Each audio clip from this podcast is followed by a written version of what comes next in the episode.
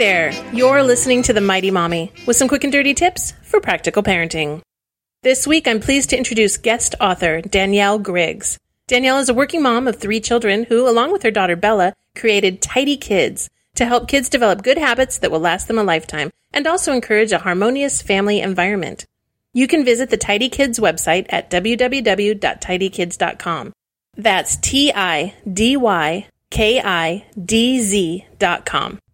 Danielle has some wonderful tips to share with us. Before I continue, I'd like to thank GoToMyPC for their continued sponsorship. From your laptop at home, an internet cafe in Paris, a hotel business center, anywhere with an internet connection, you can access your office computer and conduct business as usual. But only with GoToMyPC can you do it with comfort and ease. Brought to you by Citrix, GoToMyPC is more secure than online banking, so hackers don't stand a chance. Try GoToMyPC free right now for 30 days. Visit gotomypc.com slash podcast. That's gotomypc.com slash podcast for a free 30-day trial. Now let's see what tips Danielle has to offer those of us who need some tips on how to convince our children to be little helpers when it comes to cleanup time. Some things just never change, and this particular issue is no different. You cannot expect your little people to keep their rooms picked up if your room looks like the set for the show Clean House prior to the clean part. You may get lucky a time or two, but ultimately our kids do what we do and not what we say. Go ahead and argue with yourself. I'll wait. Great. So glad you're back, and hopefully you've reached your senses and understand that monkey see, monkey do is more than just a quaint phrase. We all have watched our kids emulate grown up behavior, and it's no accident that children of all ages, socioeconomic backgrounds, ethnicities, religions, and so on do it. It's universal, they will emulate the good and the bad, no matter how much we try to tell them what to do and how to do it. They're watching us. So ask yourself this question Am I doing the things I'm asking of my kids? I know, that was not nice, was it? Depending on your answer, you're feeling somewhere between the June Cleaver type and the Tasmanian devil. If you are a June Cleaver, you may be thinking all is well with the world.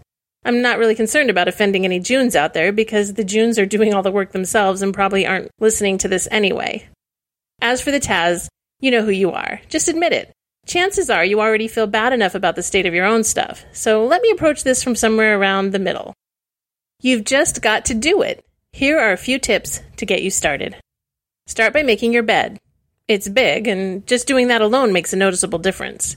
Next, pick up everything from the floor and pile it on your bed. Set your timer for seven minutes and don't stop moving until it's all put away properly. Yes, you do only have seven minutes, so move it. Don't turn off the timer until you're done. Next, address the dresser. What in the world is all that stuff doing up there? Get a trash bag since half of it can be thrown away anyway. If you're a pocket paper collector, get a colorful jar and use it to store your 80 million tiny pieces of paper that pile up on the dresser once you've purged your pockets. Go through it once a month and purge old receipts, note to self, and any other items you no longer need. One way to keep the bedroom from going bonkers is to not, not, not bring in anything that's not bedroomy. There's no reason for your gardening shoes to be in your closet or for the week's mail to be on top of the 80 million little pieces of paper on your dresser. If it doesn't come in, it won't have to be taken out. Make it a rule, then follow it. Get in touch with your inner child and make a chart. Use it to make sure you pay at least five minutes of attention to your room every day. I can say from experience, five minutes a day is all you really need to keep your room from becoming the very thing your sweet little people are using against you when you ask them to clean theirs. I'd like to thank Danielle Griggs for these fun and helpful tips. I'm actually trying to follow these tips myself. I'm definitely guilty of not being as tidy as I'd like to be. We're all working on it together around our house. Please be sure to check out the Tidy Kidz website at www.tidykidz.com for more tips and some really cool videos. That's it for now. Please be sure to visit our sponsor, GoToMyPC, and remember you can get a free 30-day trial just by visiting gotomypc.com slash podcast. If you'd like to request a topic for the Mighty Mommy, you can email me directly at mommy at quickanddirtytips.com or leave a message at 206 202 2185.